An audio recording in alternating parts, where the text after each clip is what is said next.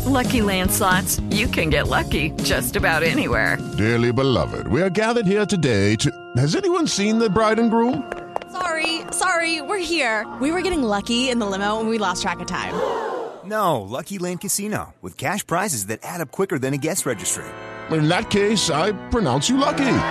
Play for free at LuckyLandSlots.com. Daily bonuses are waiting. No purchase necessary. Void where prohibited by law. 18 plus. Terms and conditions apply. See website for details.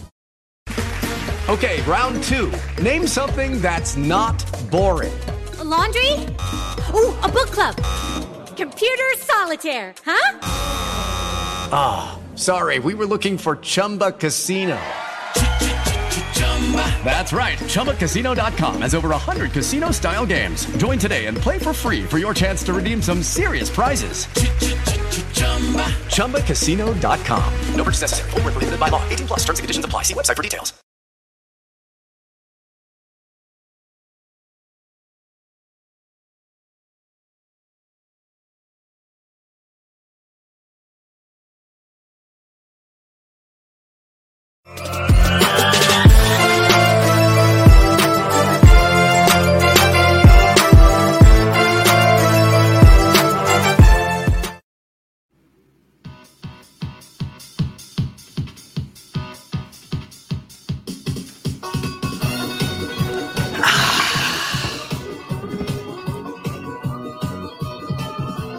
You doing? How you doing? How you doing?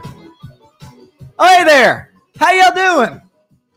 Good evening, everybody, and welcome to Carving It Up Live. It's presented by The GRYD. We are on Facebook, we are on YouTube, and we are on Twitter. As always, I'm Bryson Carver, and I am on cloud nine, right next to Rocky Top, as far as I'm concerned, because for the first time since 2006, my University of Tennessee Volunteers have defeated the Alabama Crimson Tide. Did it by a final score of 52 to 49. Oh my goodness. This feels good. I'm telling you, I gotta admit, I gotta admit. I was feeling confident about this game. You know, was getting out of hand for a while. But all in all, we got the W. We 6 and 0. We're the third ranked team in the country. 52 49. Y'all know what it is in the building today. We got a loaded show, no question about it. But this is my friends of Vol Nation. And for all of Neyland Stadium, for all Knoxville, for all people who call themselves Tennessee fans, you know the words. Home sweet home to me. Good old Rocky Top. Woo! Rocky Top, Tennessee. Now listen, I, I know that there, there some of my friends in Alabama are kind of are sad today. And so this is for you. This is for you. You know, I've got I know some people for Alabama fans. They're very upset, and certainly were um, on Sunday. So this is for you. This is for you. This is for 15 years of misery. Gone away. Gone away off the foot of Chase McGrath. Thank you very much. Thank you very much. Hendon Hooker, Josh Heupel, the GOAT, Jalin Hyatt, Bru McCoy, everybody. Jabari Small, the defense. Man, this feels good. I, I'm telling you, this to me, folks, this is second in my life in terms of pure joy from a victory outside of my Golden State Warriors winning the championship this season. Man, this feels good.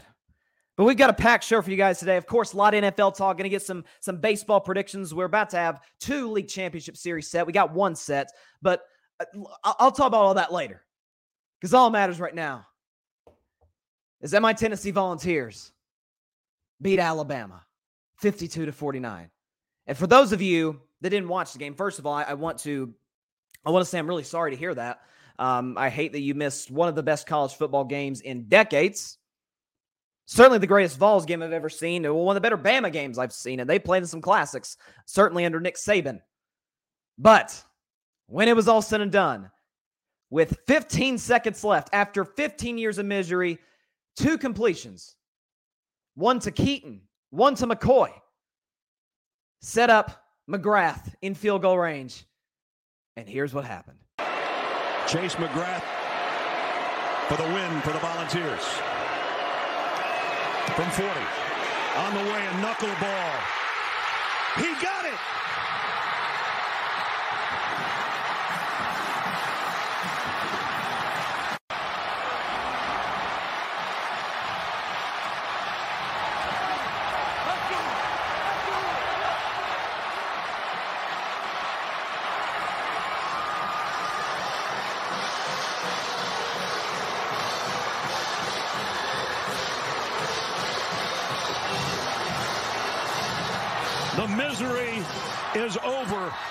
On Rocky Top. Oh shoot, I forgot we are doing the show. My bad. My bad. But listen, uh, what a moment, right? Vol Nation, particularly obviously the student section, and moving back, all rush the field. Uh, let's just say the goalposts uh, had an eventful night. Uh, the goalpost uh, on the side of the field where McGrath hit the field goal, the walk-off field goal to beat Alabama, uh, was taken through the stadium. Took a little tour of Knoxville, right? Knox Vegas, as we locals call it. And it was all said and done, just like they did back in the day. The goalpost ended up in the iconic Tennessee River, next to the Vol Navy, where she will remain till all eternity, for all eternity. But what a night it was. I'll take the glasses off. I'll get a little serious now. You know, when you're a Tennessee fan, especially if you're a Tennessee football fan, because we, for the most part, have a pretty successful athletic program. Both men's and women's basketball are excellent. Baseball, softball, baseball had a great year this year. Wasn't able to get to the College World Series, but certainly building something over, over or un, under Coach Tony V. But uh, you know, when you when you look at just Tennessee athletics as a whole, we do pretty good. And for the longest time, Tennessee was known as a football school. I mean, think about all the great players that have played at Tennessee Willie Gault, Reggie White, Peyton Manning. Just decade and a half ago, Eric Berry, great chief safety, he played at the University of Tennessee. We've produced a lot of great talent. For a while, we actually held the record for the uh, the most NFL draft picks in history. I think we've been surpassed since by Alabama, but you know, we may have a chance to make a comeback in that department. But when you're when you root for Tennessee your whole life, get your heart broken a lot. You do. And for the last few years, I can't say that I have, aside from uh, the, the few games here and there, to simply put my expectations weren't that high. Why would they be?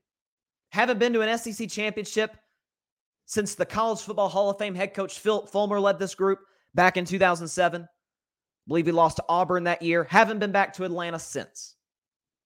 A lot of heartbreakers at the hands of Florida, Georgia, Alabama, all kinds. We had a heartbreaker last year against Ole Miss and Purdue in the in the bowl game. We've seen a lot as Tennessee fans. And in particular, this rivalry, which used to be one of the premier rivalries in college football, the third Saturday in October. Tennessee, Alabama.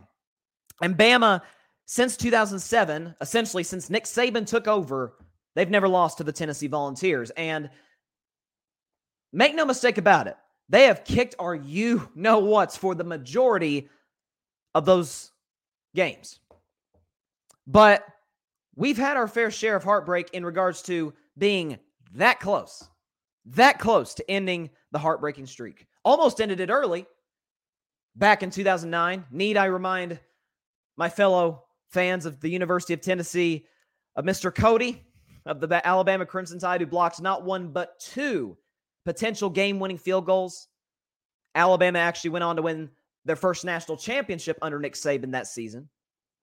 Need I remind you, in 2015, when the eventual Heisman Trophy winner Derrick Henry ran wild on us, Tennessee actually held a one point lead with about three minutes to go. And then Derrick Henry happened, and we lost that game. Then you fast forward to just a few years ago. Streak's starting to build up here. Tennessee is on the doorstep of making it a one score game with about seven minutes and change to go. We ran a quarterback sneak. There was a fumble, and future Dallas Cowboy Trevon Diggs picked it up, went 100 yards to the house to seal the deal, and we haven't come that close since until Saturday. And when you think about Tennessee, what makes it really special is not the fact that we beat Alabama, or not just how we beat Alabama in terms of the 60 minute game. It's what we built to get to the point to beat Alabama. I follow freezing cold takes on Twitter. Okay, if you don't follow freezing cold takes, they're a great follow. Basically, their job is just to bring up old sports takes that look really bad. And they're pulling up a lot of, uh, uh of tweets from January of 2021. Folks, this is just a year and a half ago. Just a year and a half ago. January of 2021, when Josh Heupel was hired to be the new head football coach of Tennessee after the disastrous three years, which I predicted, by the way, Vol Nation, of Jeremy Pruitt. NCAA scandals. You know, Pruitt was fired. You had numerous players, including a Bama player, Henry To'o To'o, enter the transfer portal. It's like, man, you thought it couldn't get bad for Tennessee. You couldn't get couldn't get worse for Tennessee, and it is. They hire Josh Heupel, low profile UCF head coach, former quarterback at the University of Oklahoma, and he comes to Tennessee with his offensive mastermind, Hendon Hooker, who today is the Vegas favorite to win the Heisman Trophy to start the 2021 season. He was the backup quarterback to the guy who's now the backup, Joe Milton. He took over the second game against Pittsburgh, hasn't looked back since. In that span, since week two of the 2021 season, Hendon Hooker has thrown a grand total of three interceptions. Bru McCoy, transfer from USC. Chase McGrath, the hero, also a transfer from USC. You talk about guys like Jalin Hyatt, who entered this season. A lot of you know, a lot of Tennessee fans viewed him as kind of like the the third or fourth best receiver on the team. He catches five touchdowns, which is a Tennessee record. Four was the record, so essentially he shattered it. He almost doubled it. Against the likes of the reigning Heisman Trophy winner, Bryce Young. Against an Alabama offense, which Tennessee's defense up until the end could not stop. But if there's one thing we know about Alabama losses, most notably, the most iconic example of this is the kick six back in 2013 in the Iron Bowl. It don't matter how much money Alabama has in that athletic program. It don't matter the five-star recruits they bring in. For whatever reason, they cannot find a kicker to save their life. And Will Reichard was another example of that. He missed the 50-yard field goal with again 15 seconds left, and I told I was watching the game uh, with with my sister. I said, "This is poetic justice." 15 seconds to erase 15 years of misery at the hands of this one football team and football program. Hendon Hooker, folks, was absolutely sensational. Sensational. When you talk about what he's done to this point, is he the Heisman? Is he not? Is it him? Is it CJ Stroud? Is it, heck, is it, you know, is Bryce Young still in that discussion? Is Jahmyr Gibbs, the Alabama running back who had a great performance, is he in that discussion? Hendon Hooker separated himself, okay? You look at his numbers from the game against Alabama. Okay. You look at his numbers. He went 21 for 30. Okay. 385, five touchdowns, a QBR. Keep in mind, folks, QBR is 0 to 100. It's not the same as pass rating, 0 to 100. Hendon Hooker had a QBR of 94. He was flawless. The pass rush at the end, getting to Bryce Young, forcing that long field goal, which gave Tennessee a chance. Again, folks, when you're talking about a team that has, without a doubt, the best offense in the country. Six games thus far. Want to know what Tennessee's point totals are through the first six games of this 2022 season? 59, 34, 63, 38, 40, 52. That's what the Tennessee Volunteers offense has done thus far this season. And so when I'm looking at my Vols sitting there as the third ranked team in the country, I personally would have put them second. I think Ohio State and Tennessee are better than Georgia. You could make a compelling argument for Michigan after the way they played against Penn State, the way they ran the football. But I'm looking at my Vols right now. I see that you got a couple games against UT Martin. Pretty tough one against Kentucky. Will Levis is going to be a first round pick, a great quarterback. It's a ranked team. And then the big one Georgia in Athens. It's a road game, toughest test of the season. The first test was at Pitt. We passed. The second test was to beat Florida for only the second time since 2005. We took care of that. Passed that test. The biggest test of all, without a question, the biggest test in the last two decades for Tennessee. They passed. By the way, I said they would win by three. How many they win by? Oh, that's right. That's right. I was just checking. and Georgia in a few weeks. Tennessee beats Georgia. We head into Atlanta. And not only we head into Atlanta, but if you look at Tennessee's closing schedule after Georgia, if they're able to come out with a big win over the Bulldogs, Missouri at 2 and 4, a solid South Carolina team at 4 and 2 and Vanderbilt at 3 and 4. Tennessee will run the table and regardless if Tennessee wins the SEC championship game, possibly a rematch against Alabama, look out for Ole Miss the way they're playing, who knows? Folks, my Vols will be headed. I never thought I'd be saying this before the season to the college football playoff, where we'll have an opportunity to win a second national title in the last two and a half decades. As a matter of fact, Tennessee, fun fact, actually won the first BCS national championship game back in 1998. Tee Martin, Okay.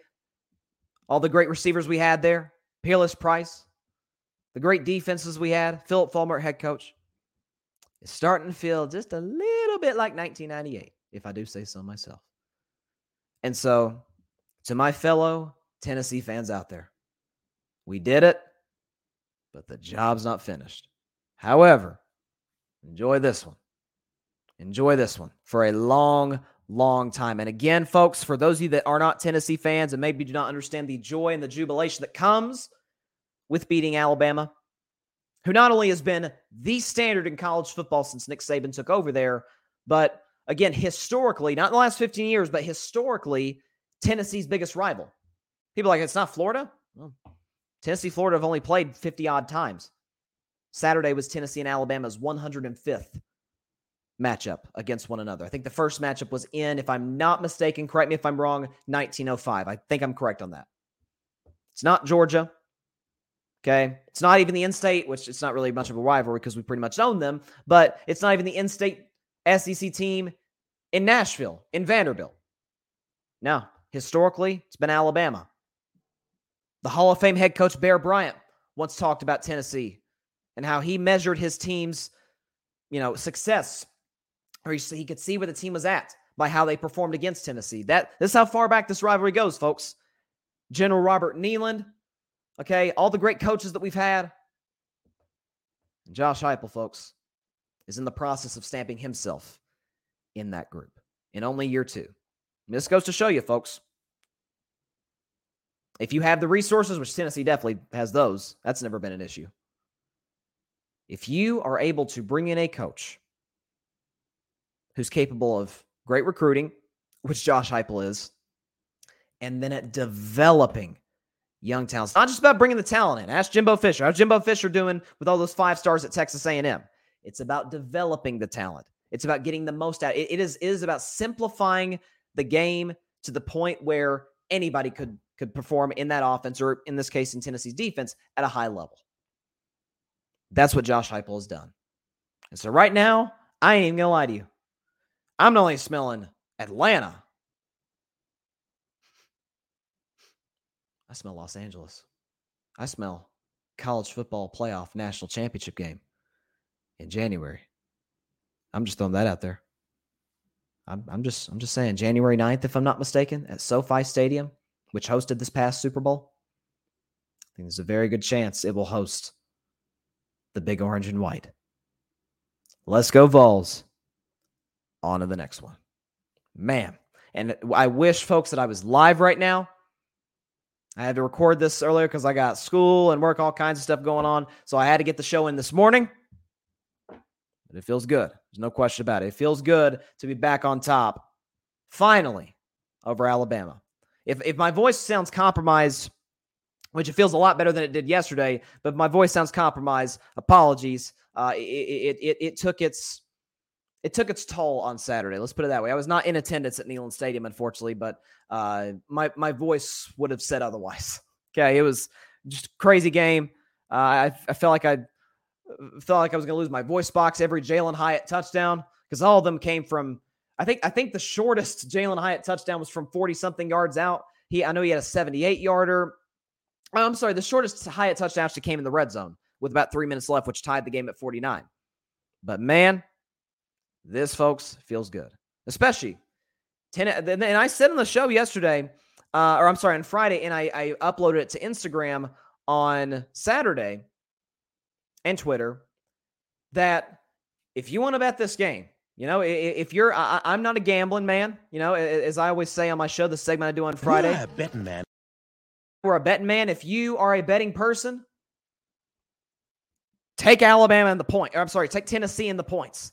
Nine point spread. Vegas was basically handing you money with that offense at home with Neyland Stadium, which folks literally, literally, we have the scientific evidence to back it up caused a mini earthquake, earthquake in Knoxville. Neyland Stadium caused a mini earthquake in Knoxville. With lucky landslots, you can get lucky just about anywhere. Dearly beloved, we are gathered here today to. Has anyone seen the bride and groom? Sorry, sorry, we're here. We were getting lucky in the limo and we lost track of time. No, Lucky Land Casino, with cash prizes that add up quicker than a guest registry. In that case, I pronounce you lucky. Play for free at LuckyLandSlots.com. Daily bonuses are waiting. No purchase necessary. Void where prohibited by law. 18 plus. Terms and conditions apply. See website for details. That's how loud it was. That's what the atmosphere was. In Alabama, all I have to say to y'all, see you in Atlanta. Because it's on. It's on. Whew! I gotta get that off my chest. But I gotta admit to y'all, I saw Tennessee because I predicted, I always predict their schedule on the show, regardless if they're nationally relevant or not. And obviously they are now. But I said this feels like a nine and three team. And I had the three losses to LSU, which would be 40 to 13. Okay. Alabama, who you saw what happened on Saturday, and Georgia. Um, and so, but also when you look at the landscape of college football right now, the playoff chase is interesting because you have two instances where you have a division a single division, forget conference, a single division that has two college football playoff contenders. The SEC East has Georgia and Tennessee, and out in the Big Ten, you've got Michigan and Ohio State in the same division. Two of those teams will not even play in their conference championship game. So, what's that going to do when you have teams like UCLA, who's currently unbeaten?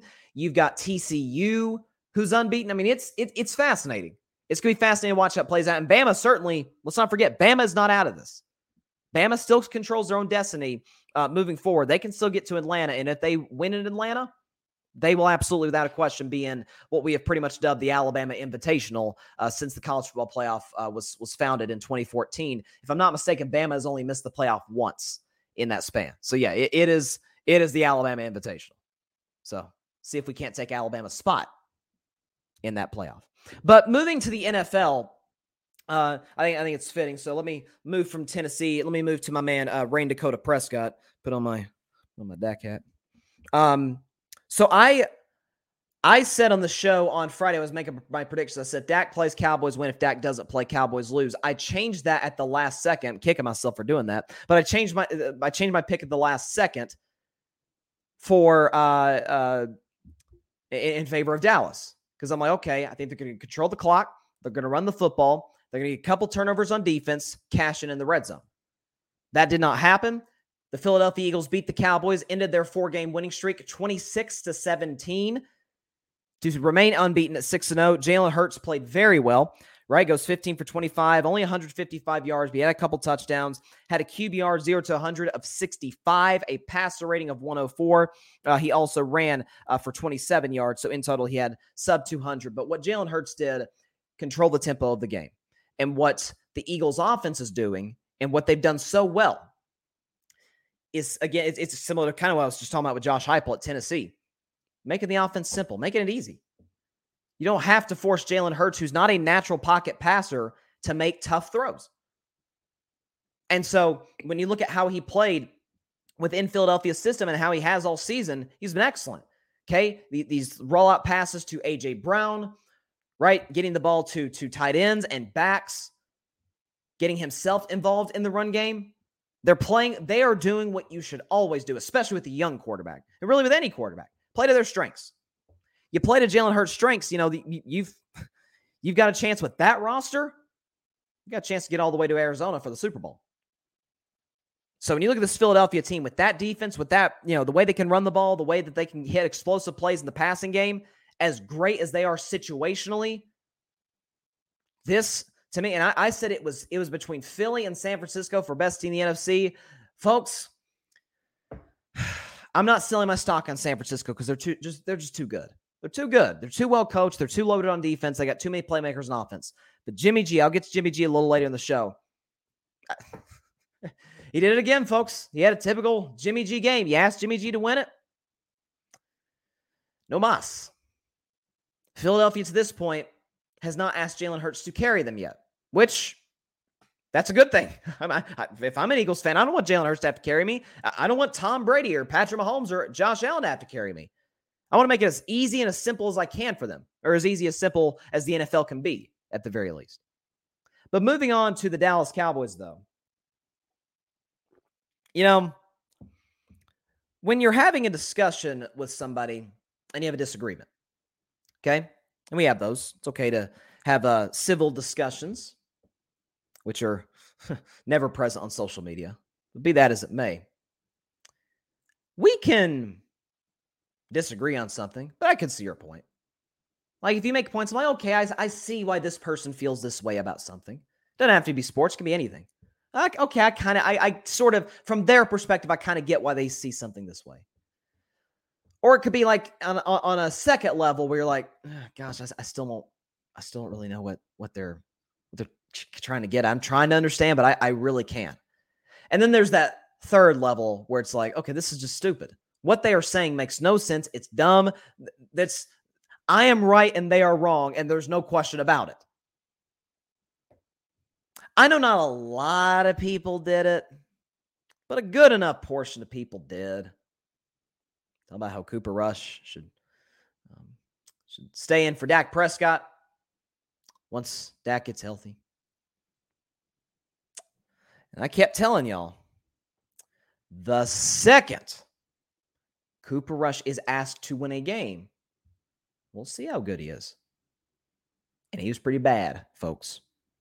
I said, we have yet to see Cooper Rush in his career trail by double digits. He trailed by four against Minnesota in his only start last year for an injured, injured Dak. He never trailed against Cincinnati. He trailed by seven against the Giants. He trailed by one point in the second quarter against, excuse me, the Washington Commanders. He never trailed against the Rams.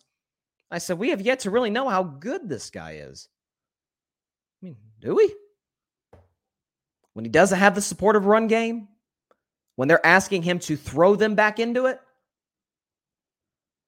what you get as a result is a sub 50% completion percentage, a buck 81 through the air, a touchdown, three interceptions, a QBR 0 to 100 of 32, and a passer rating, which, by the way, those of you don't know, highest passer rating that a quarterback can get, a perfect passer rating is 158.3. Yeah, Cooper rushed at a 37.3. He wasn't very good. Is that is that is that the guy you you want replace replace Dak Prescott? You sure about that? You sure? Because his arm is below average. His accuracy has never really been that good. I've been trying to say that for a while. Look at his completion percentage even leading into this game. It's sub 60%. It's not it's not great. It's like Cam Newton level. Okay? He's a tad antsy in the pocket, especially under pressure. He's he's he's not as good at getting out of that as Dak is. And you have to cut off a certain area of your playbook for him. If he is playing within a structure, was good. But I said after the Cowboys' first win over Cincinnati back in week two, I said that this is how the Cleveland Browns won 11 games with Baker Mayfield back in 2020. Nick Chubb, Kareem Hunt, the defense led by Myles Garrett, let Baker work off the play action on second and third and shorts. Okay. Don't put him in third and 13 situations. Don't put him in position to make a mistake because Lord knows he'll make them. Okay. Don't put him in position to have to play from double digits behind.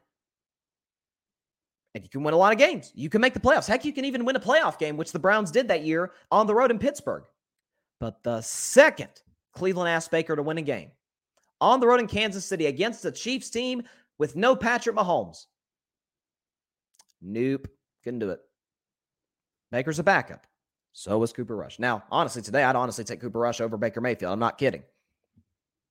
But the fact that people actually thought that this team could go anywhere with Cooper Rush at quarterback, the fact that people thought, hey, listen, this could be, it's like, you know, this is how Dak got his job, you know, in 2016 for an injured Tony Romo.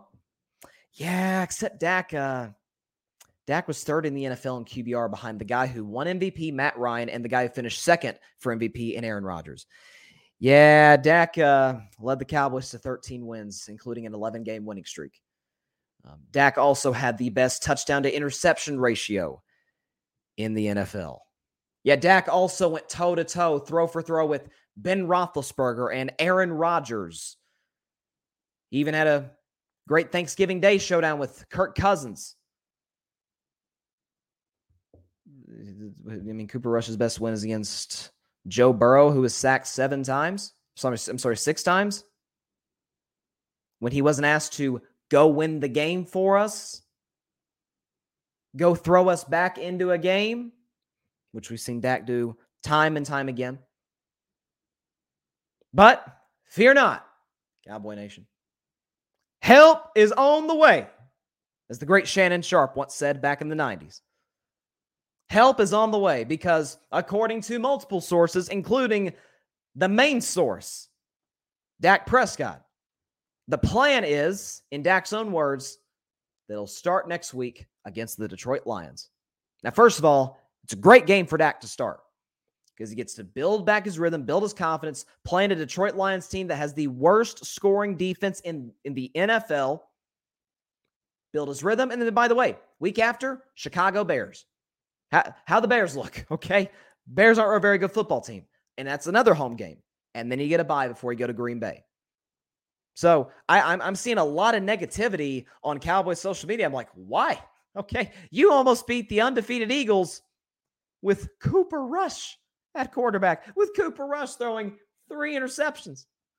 You still had a chance to beat the Philadelphia Eagles, despite the Mike McCarthy special, 10 penalties, you had him on the ropes. Only trailed by three at one point early in the fourth quarter. And as CeeDee Lamb said after the game, and now you get Dak back?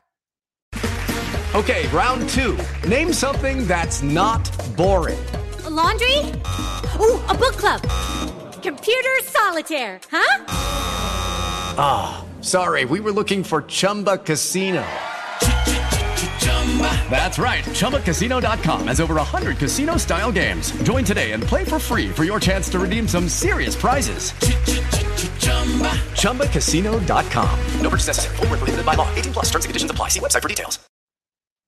Oh, it's on Christmas Eve, Eagles fans. I'm just here to tell you that right now. But, and again, something else too for Cooper Rush. It isn't like Philadelphia took away the running game. Okay. Cowboys averaged five yards a run. Zeke was great. 13 carries for 81, six yards per carry. Had a, t- a great touchdown run. Tony Pollard looked pretty good. Offensive line, to me, I, have said all season, the shock of the Cowboys this season for me has been the offensive line. With all of the injuries that they have had, it seems like they built a, a, a level of continuity. Tyler Smith has been very good. Jason Peters in the limited snaps he's played has been good. Okay, Zach Martin has, has had another typical Zach Martin Pro Bowl level season. Cooper Rush did his job. If you told me when Dak went down that the Cowboys are going to win four out of five games in Dak's absence with Cooper Rush a quarterback, who on earth wouldn't take that? Again, I compared it over and over to 2019. Drew Brees suffers the same thumb injury Dak Prescott suffered. Teddy Bridgewater steps in 5 and 0. And so Drew Brees comes back. The Saints are rolling. They're feeling good about themselves, and they pick up right where they left off. That's the Cowboys have an opportunity to do with Dak returning next week. And so actually, I decided let's let's start a trend. We're gonna start a trend. We're gonna start a hashtag here on on carving it up live and see if we can't get it to trend all the way here from from beautiful Tennessee, the home of the third ranked volunteers, all the way to Jerry World. Okay. Get it on t shirts, on hats, on hoodies, on everything.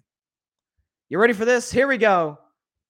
Return of the Dak. That's what we got. Hashtag return of the Dak. You know the song, Mark Morrison, Return of the Mac. It's return of the Dak. That's what we're doing. So go and get that trending on social. Okay. I'll, I'll do my best to get it going.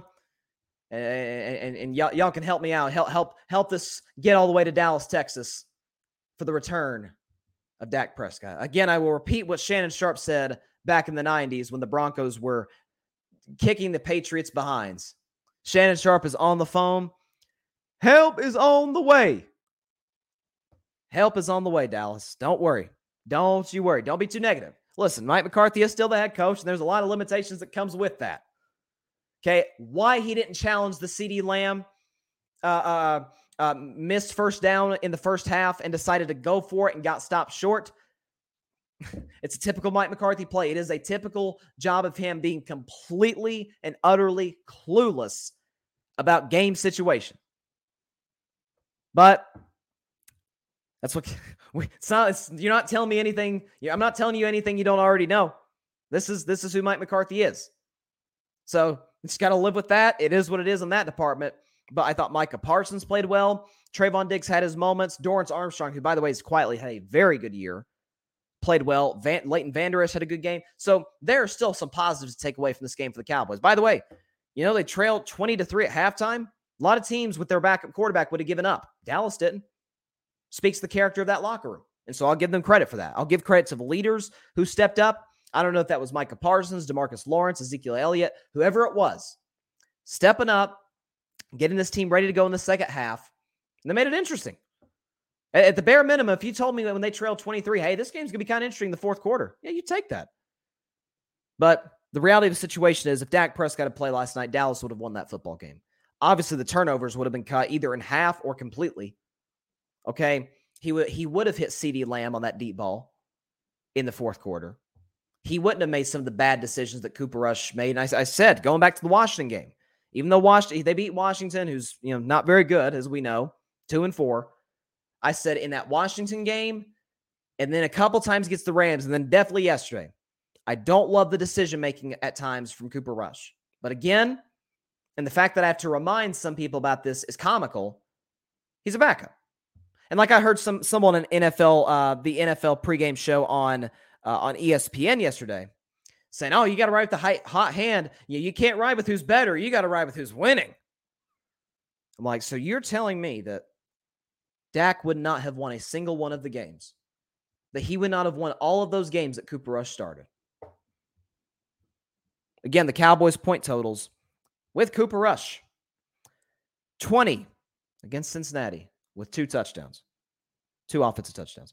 Okay, 23 16 uh, 20, 23 points over the Giants with two touchdowns. Okay. 25 points against the Washington football team with two touchdowns. 22 against the Rams with one offensive touchdown. And 17 against the Philadelphia Eagles with two offensive touchdowns. You asked Cooper Rush to win the game, and you saw what I've seen the whole time. And it's not a shot at Cooper Rush. The dude's what he's proven, dude's going to have a 15 year career. Whether it's the backup to Dak, whether it's the backup to somebody else, whether he's able to elevate himself into the, the Teddy Bridgewater low end starter, high end backup group. What you know about Cooper Rush is he can step in, play within the system, and he can win you some games if your starter's out. That is, folks, that is invaluable. If you have that, that is that is huge. But the notion that he was ever a threat to a guy who led the best offense in the league last year. The, the he was a threat to that guy? It's crazy.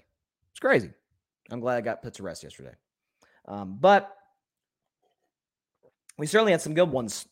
Let me move on to Kansas City Buffalo. That was without a question the most hype matchup of the weekend, the rematch of that just uh, unforgettable divisional matchup. A Kansas City Buffalo. By the way, at the end of the first half, when Buffalo went on that crazy 99 yard drive, uh, capped off uh, uh, by the touchdown, I, I, thought it was it was Gabe Davis catch that touchdown? I think he did. If I'm not mistaken, I think Gabe Davis caught that touchdown pass. Did he? Yes, Gabe, Gabe, yeah, Gabe Davis caught that pass from 34 yards out uh, by Josh Allen. But I thought it was funny with 12 seconds left, the Chiefs. It was like it's like PTSD for Bills fans, for Bills Mafia. But 12 seconds instead of 13 seconds like last year, the Chiefs drive right into field goal range, and Harrison Butker hits a 62 yard field goal. Uh, so when when he hit that, I'm like, man, I'm feeling good about my Chiefs pick right now. Okay, but it was, and it's crazy. Tony Romo with five minutes left in the first quarter. There was no score. He said, This feels like a 24 to 20 type of game. Take a guess what the final score was, folks. So Tony Romo's a wizard. It's not like we didn't already know that already. But yes, the Chief, the Bills did win this game 24 to 20, and it was simply because of the greatness of Josh Allen. There's, there's no other way around it. Uh, this dude, I I never seen a physical specimen who could play the quarterback position at that high of a level in my life outside of Josh Allen. When you're talking about the just rocket for an arm, you're talking about the pinpoint accuracy, and you're talking about the athleticism. Did you see with under two minutes to go, Josh Allen hurdling the defensive player for the Chiefs out of bounds? He had a hurdle similar to that against the Vikings in his first ever NFL start, but that was incredible on the part of Josh Allen. And so, you know, when you talk about when you talk about drafting a franchise quarterback and you talk about drafting a superstar quarterback, man, there's a big gap. And, and, to me, when I'm watching that game yesterday, Mahomes didn't play great. He was picked twice, had the had the interception there at the end. But when I'm watching that game, I'm like, the fact that anybody thinks that any other quarterback in the National Football League, throw out any name you want, there is no quarterback in the National Football League better than those two guys we saw yesterday at Arrowhead Stadium. There's not. I've been saying that for a few weeks now. There, Aaron Rodgers is in that in that group. I'm about to talk about the Bucks. Tom Brady to me is no longer in that group. Okay, uh, Lamar Jackson isn't. He he had not Lamar's my guy, but you know he he had another stinker. Matt Stafford darn sure ain't in that group. Eight picks in six games. You kidding me? Joe Burrow is in that group. Justin Herbert, Dak Prescott. These guys Derek Carr, Russ Wilson, probably ain't even the top 15 right now. Kirk Cousins, none of these guys are in the same galaxy as the two we saw in Arrowhead Stadium. The clever play calling by Andy Reid was just was through the roof. Same in Buffalo. Okay, Josh Allen hitting Stefon Diggs. Okay, hitting Gabe Davis. I mean, the, the, again, Kevin Knox I'm sorry, Dawson Knox, not Kevin Knox. He plays for the Knicks. Dawson Knox, the tight end who caught his first touchdown since the tragic death of his brother this summer. Uh, what a moment for for him. I'm sure his family. He caught the game winner with a minute left. Okay, round two. Name something that's not boring. A laundry. Ooh, a book club. Computer solitaire. Huh? Ah, oh, sorry. We were looking for Chumba Casino. That's right. ChumbaCasino.com has over 100 casino style games. Join today and play for free for your chance to redeem some serious prizes. ChumbaCasino.com. No purchase necessary. Full prohibited by law. 18 plus terms and conditions apply. See website for details. Mahomes threw the pick with a minute left, a couple plays later. Uh, but certainly it, it, was not exactly the, the, the and you're never going to re- really be able to replicate playoff intensity unless it's like a late season game, especially if it's a divisional game which these two teams obviously are not division rivals, but the intensity, the defense stepped up a lot more in this game than it did back in January for both sides. But when people are saying, "Oh, this isn't the next Brady Manning," yeah, it is. Yeah, it is. When when you see Bills versus Chiefs, you schedule that in your calendar. You schedule your day around watching that. You schedule your day against watching the two best in the business, just like you did with Brady and Manning. So I mean, people say, well, they you know they haven't accomplished what Brady Manning did. Uh, first of all, who has outside of Montana? Who, who, who's who has accomplished as much as as Brady Manning? I'm not saying it's the equivalent. I'm saying it's the new Brady versus Manning. These two are going to square off every year, whether it be at Arrowhead, whether it be in Buffalo. And there's a good chance, especially with the Bills winning this game, we could see another matchup between these two in the postseason this time in Buffalo, which maybe, hey, maybe the Bills Mafia is the difference this time for the Bills because the Bills season, both times, their Super Bowl hopes have been denied the last two years at Arrowhead Stadium at the hands of the Kansas City Chiefs and Patrick Mahomes. But if you're a Buffalo, listen, this is the game you had circled in your schedule. Don't do what you did last year, where you beat Kansas. Actually, you beat the brakes off Kansas City last year, Monday Night Football, and then you really struggled up until December. Like Buffalo was, I mean, there was there was a, a while they were like, is Buffalo gonna make the playoffs? Like they they better not, they better stop messing around here. And they, you know, they ended up getting in, and we thankfully got the classic that we got this past January on the 23rd. But you know, just in general, when you look at where these two teams are, I don't think there's a debate. These are the two best teams in the AFC. I've I've seen it through through the first six weeks of the NFL season. This is the cream of the crop, not just as far as quarterbacks and coaches, but just as teams as a whole. Kansas City's defense stepped up despite the last drives of the first and second halves. Kansas City offense, particularly Patrick Mahomes, had the two picks. The second one, I, am not, he looks like he's trying to force it in there, throws it inside, guy jumps the pass, kind of like a Malcolm Butler esque play. But uh, it's as Tony Romo said after the game, these two in a collision course. Like it feels like the winner, if these two match up in the playoffs, the winner of that game is going to the Super Bowl. Which if they match in the AFC championship game, quite literally, the winner will be going to the Super Bowl. But even if it's in the divisional round, that's what it feels like. But the, these two folks are, are, are just different. The ability to make plays outside the pocket, make throws in, in the pocket, take hits, throwing the ball under pressure, the arm strength, the accuracy, the leadership by both guys.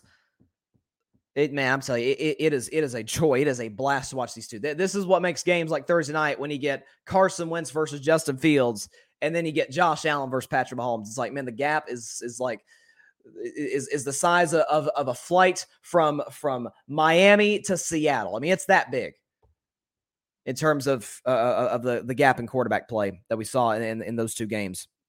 Uh, Buffalo, by the way, is on their this their bye, so it's a good way. You know, not a letdown game next week. There's no letdown uh, possibility for the Bills next week. They get a bye week, and then they match up against the Green Bay Packers at home on Sunday night football. But crazy enough, speaking of the Packers and Jets, and I'll talk about that in a second. Jets trail the Bills, the overwhelming Super Bowl favorite out in Vegas to get to the Super Bowl out of the AFC.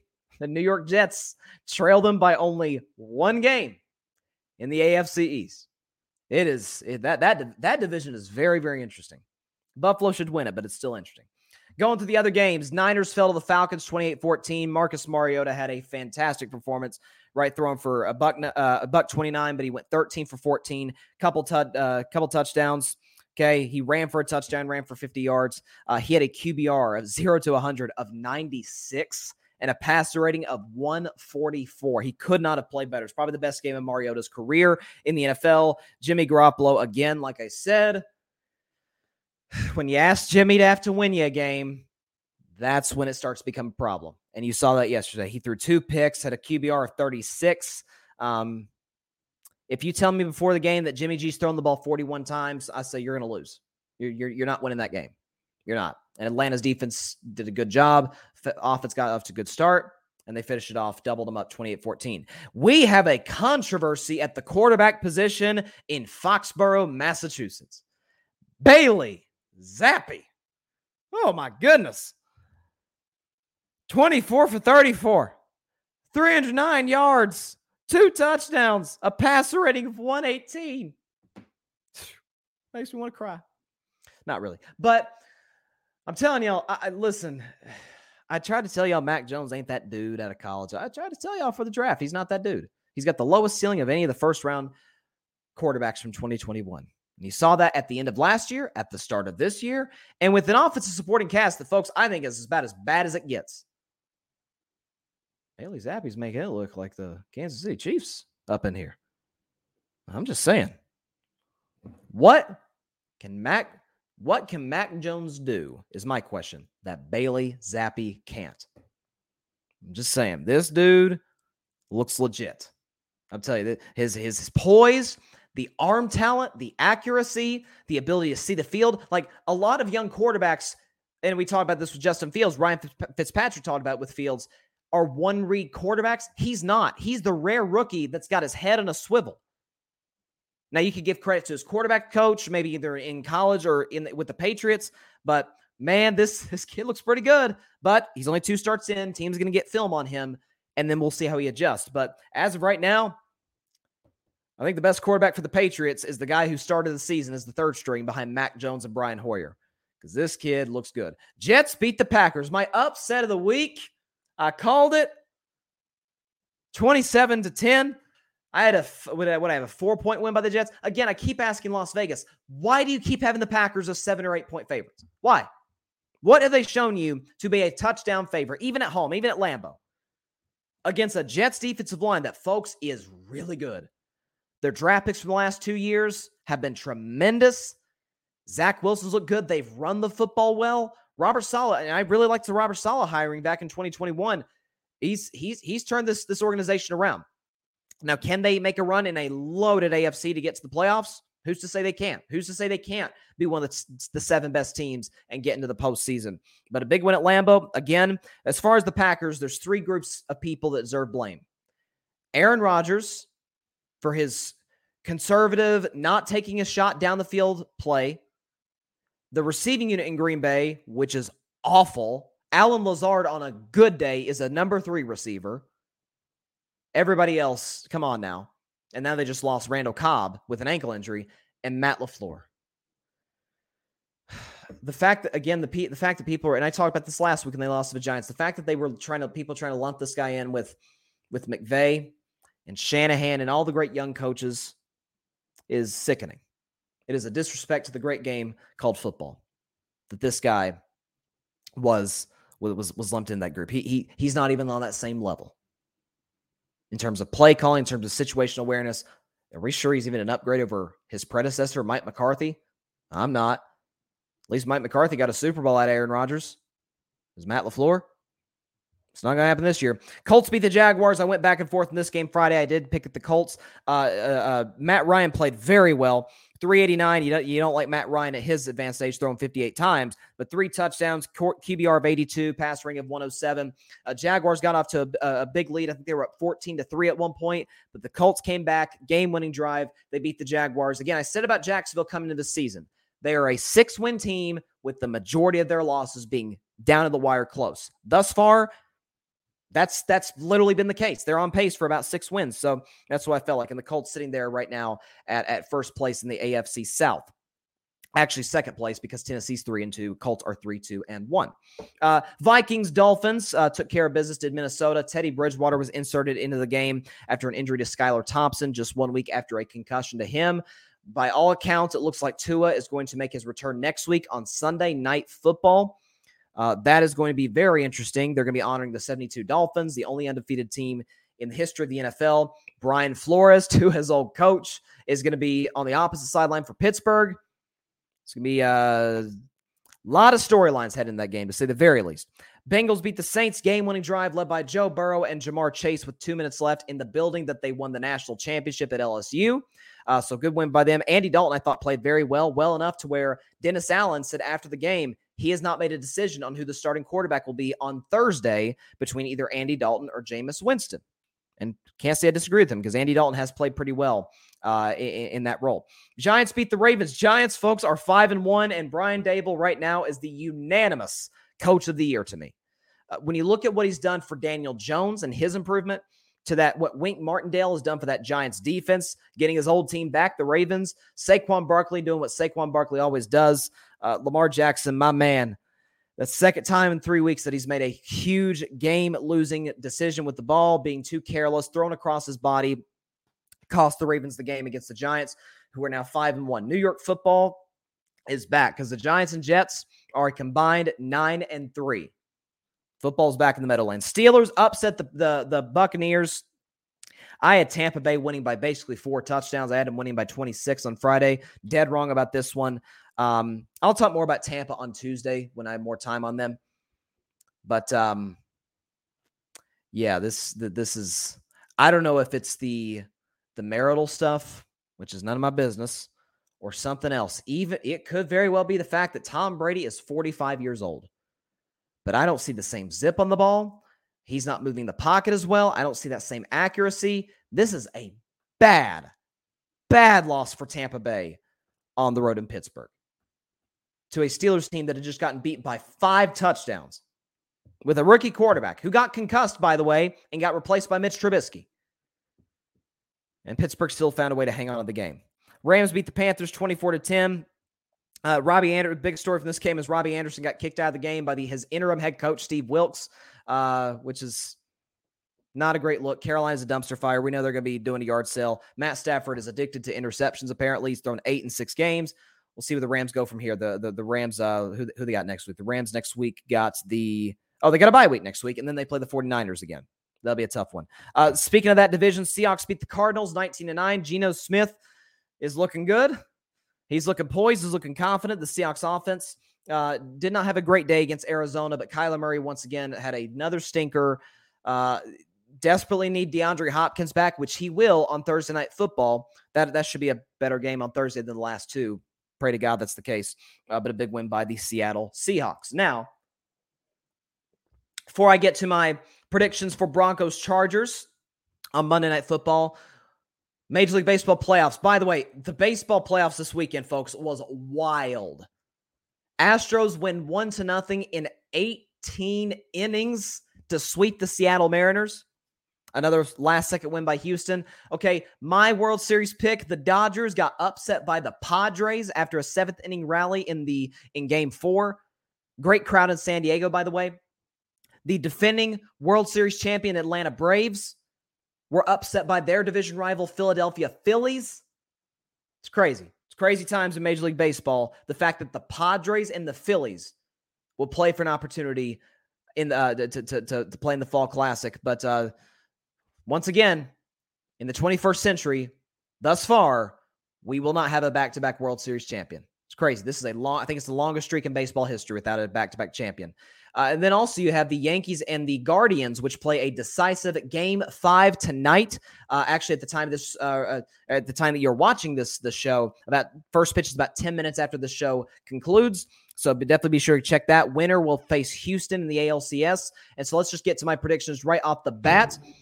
In the ALCS, Houston advancing over Seattle, 106 wins, advancing over, the, over their division rival. They will play either the Yankees or the Guardians. Now, either way, because they have the best record in the American League, they will host uh, the series. They will have home field advantage, uh, obviously having games one, two, and then a possible six and seven in their home ballpark at Minute Maid Park.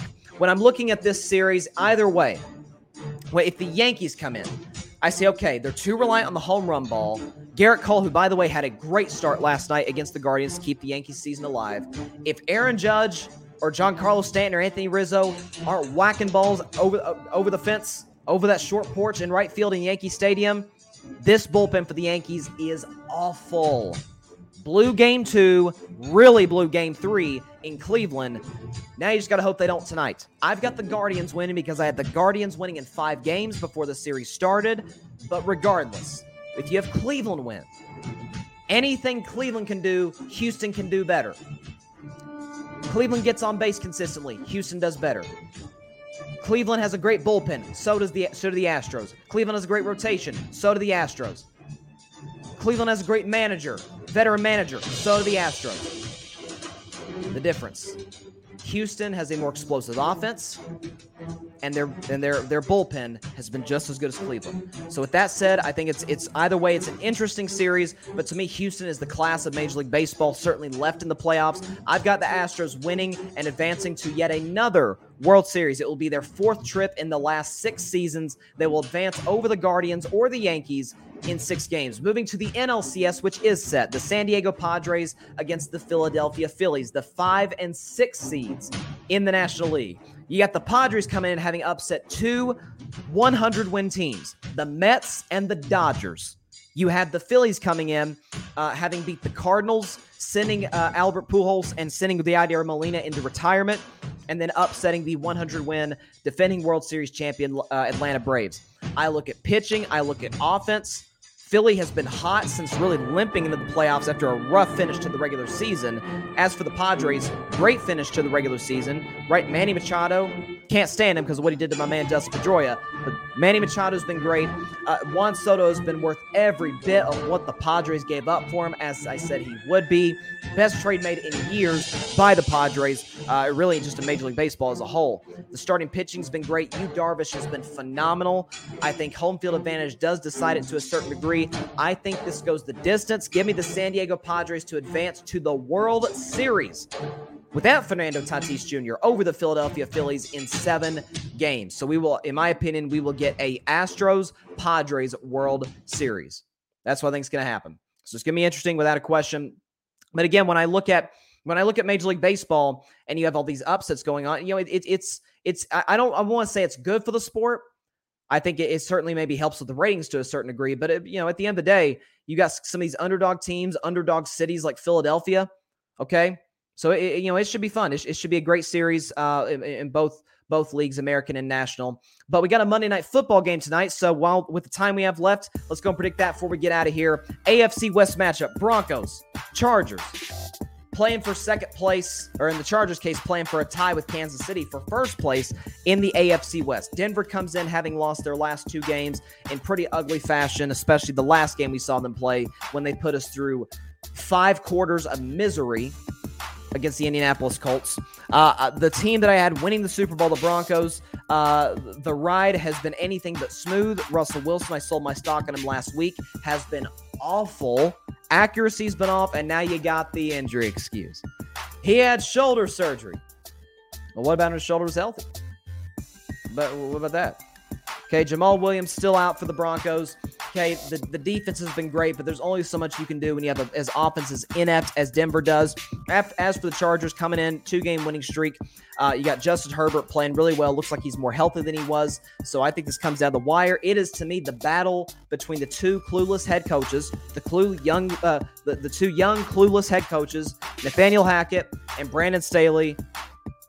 I will. I say that the initial clue, the original clueless, wins out. Give me the Chargers to cover a four and a half point spread over the Denver Broncos, 27 to 16. 27-16. Chargers win this game over the Broncos. Broncos drop to two and four, and the ride just gets rougher for Denver.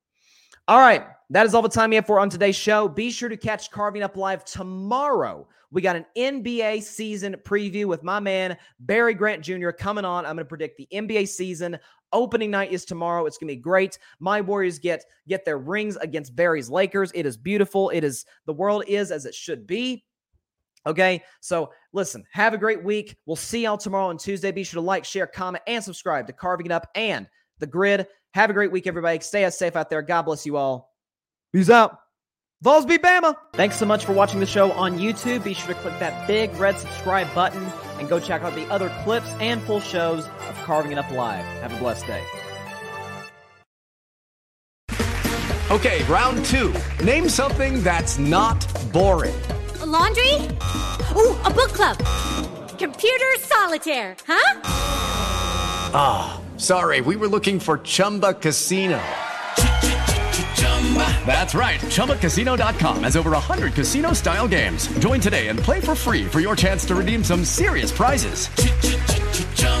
ChumbaCasino.com. No purchase necessary. Full prohibited by law. 18 plus terms and conditions apply. See website for details.